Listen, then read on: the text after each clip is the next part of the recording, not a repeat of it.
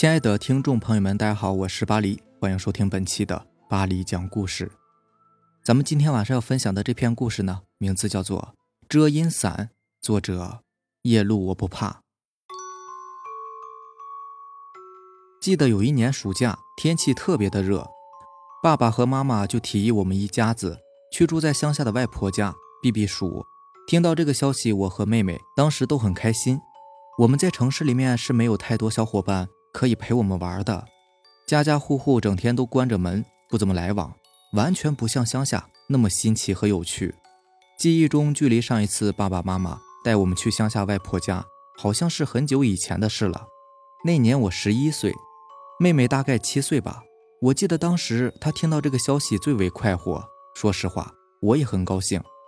我们当时觉得我们会在乡下外婆家度过一个愉快的暑假时光，如果早知道后来会发生那样的事，我们那次说什么也不会带上妹妹去乡下的。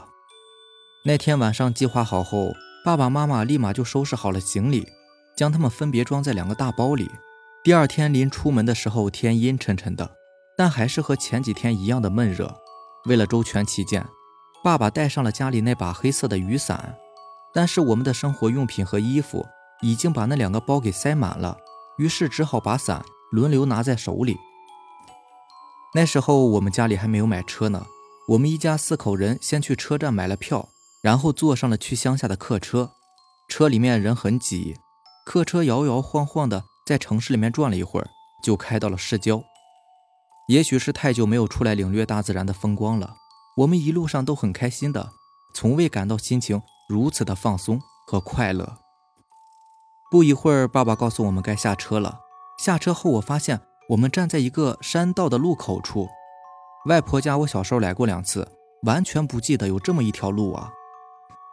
大概是看出了我眼中的疑惑，爸爸解释说是因为以前那条路被封了，所以才不得已走这条偏僻的小路。爸爸说沿着这条路再走上个20分钟就能到外婆家，于是我和妹妹欢快地走在最前面。我还记得我们刚下车那会儿天空有点放晴，阳光直直地照射下来，火辣辣的热。不一会儿乌云开始从四周的山头上往这边聚拢，顷刻间形成黑压压的一片，隐隐间听到远处有很大的雷声。我和妹妹被眼前的场景吓坏了，紧紧地贴在爸爸和妈妈身边。爸爸抬头看着一瞬间变脸的天，似乎也有些愣住了。我们加快脚步走了一会儿，这时在一个拐弯的土坡下方，我们看到一间破旧的瓦房。爸爸领着我们走了进去躲雨。不一会儿雨声似乎小了点，妹妹开始在房屋的空地上来回奔跑，妈妈几次呵斥她才悻悻地坐在一边。本来看雨小了，我也像妹妹一样跑着玩。这时爸爸和妈妈突然聊起了外婆，我便凑过去竖起耳朵听了起来。爸妈说外婆前几年生了一场大病，病愈后就开始在院子里面设了一个香炉，每日早中晚3次烧香拜佛。这还不算，渐渐的还替人看病驱灾，听说还很灵验呢。听爸妈那样说，我越来越迫不及待的想要快点见到我外婆了。就在这时，妈妈突然叫了一声，她说妹妹不见了。我一听，立马循声望向妹妹刚才坐的地方，那里只有2个行李包，其中一个被打开，此时却早已不见了妹妹。于是我和爸妈就赶紧跑出去找。房前都是来时的小路，前后没有人，我们就围着破旧的房屋找。终于在屋后不远的荒草丛中，我们找到了我妹妹。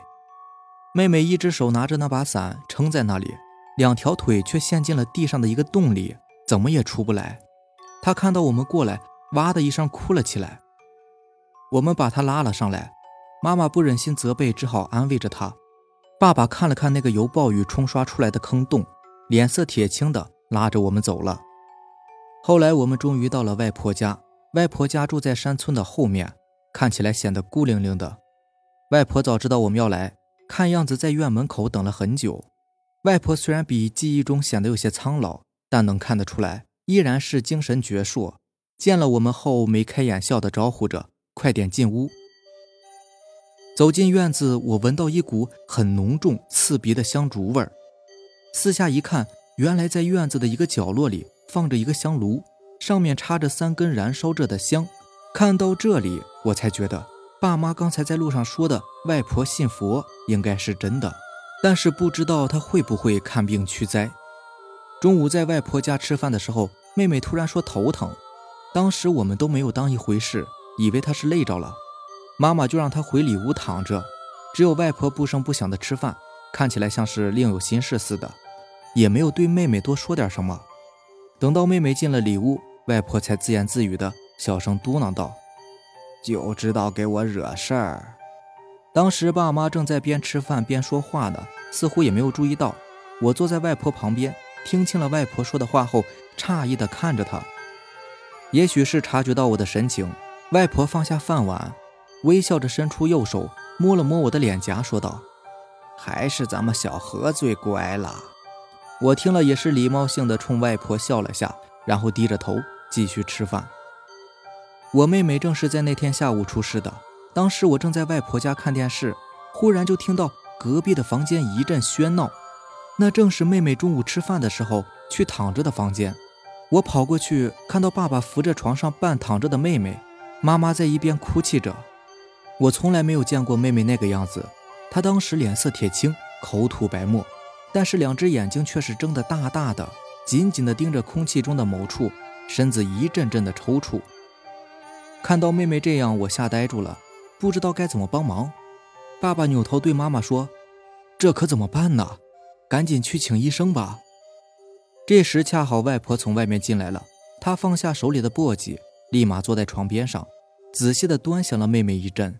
真的，当时我就在旁边，我看到外婆一双浑浊的眼睛居然在那一瞬间变得炯炯有神起来。外婆顺着妹妹的目光往墙上看去，我看到墙上除了我们来时带的那把雨伞，再没有其他的东西了。看了两眼后，外婆低下头叹息了一声，喃喃说道：“哎，担心的还是迟早要来呀。”我和爸妈听了之后都是一愣。先别急，村子里面没有车的，背着丫丫去县城看医生太耽误时间了，咱家丫丫她恐怕真是招惹上不干净的东西了。爸妈一时间面面相觑，也不知道该说什么好。我从他们的脸色上看得出来，他们对于外婆的话是半信半疑的，他们一定觉得外婆是老糊涂了。虽然听说过外婆驱邪的事儿，但基本上都没有真正的在意和当真。但是年幼的我却对这样慈祥而且还有点神秘的外婆产生了好感，不知道为什么，我心里居然没来由的有点信任外婆。你们来的时候，丫丫半路上是不是走丢过呀？外婆问妈妈和爸爸。爸爸拍了一下脑门说道：“哎呀，是的，难不成破房子后边那个洞真有古怪？”然后爸爸就把妹妹是如何掉进那个坑洞的事给外婆讲了。外婆指了指挂在墙上的黑伞说道：“丫丫是不是当时拿着这把伞掉进去的呀？”我说：“是的，我当时记得比较清楚。”外婆向我投来赞许的目光。“你们先出去吧，在门外等一会儿，我能把它治好。”外婆取下那把黑伞，斩钉截铁地对我们说道。爸妈还是有点犹豫，外婆不由分说的推搡着我们，于是我们都退了出去。站在门外，爸妈和我都是焦急的等待着。我也不知道过了多久，也许是1刻钟，也许是个把小时的样子，外婆终于拉开了门。外婆满头大汗，虚弱的对爸妈说：“以后照看好点儿，可别再让丫丫乱跑啦。”爸妈边答应着边进屋看丫丫，我也跟了进去。只见妹妹气色已经缓了过来，呼吸平稳，看起来像是睡着了。“丫丫没事了，让她睡会儿吧，到晚上就睡醒了。”外婆转身说道。我记得当时爸爸张了张嘴，好像想要问什么，但终于还是忍住了。其实我和爸妈一样，都对外婆的驱邪过程十分好奇。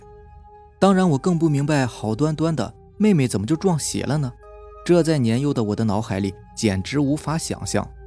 那天晚上天黑的时候，妹妹果然像外婆说的那样醒了过来。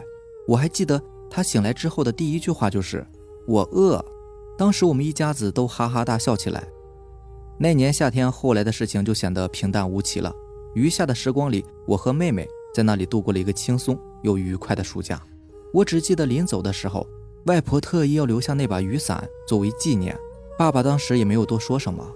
说实话，我对这件事情一直是耿耿于怀，后来好几次问爸妈事情的来龙去脉，他们都是遮遮掩掩的。只不过偶尔有一次，爸爸喝醉了对我说，妹妹当时掉下去的那个洞，听说里面埋着一口棺材，妹妹当时只是受惊吓过度而已。而对于外婆为妹妹驱邪的事情，有一次妈妈告诉我说，那是外婆信神信久了，而且老糊涂了，闹着玩的，这世上哪有那么玄乎的事啊。我对于他们的解释当然是不太满意了，但随着时间的推移呢，我也开始慢慢怀疑记忆的准确性了。就在我快要将这件事完全淡忘的时候，有一次我在一个讲鬼说狐的八卦帖子里看到这样一段话，这段话使我又重新回忆起那年夏天在外婆家经历的这件怪事，所以我才决定将这件事情原原本本地讲出来。帖子原文这样写道：黑伞其用途遮阴避阳，历来被奉为至阴之物，故古人有三忌，曰其一晴天不打伞，其二舍内不打伞，其三雨天过坟地不打伞。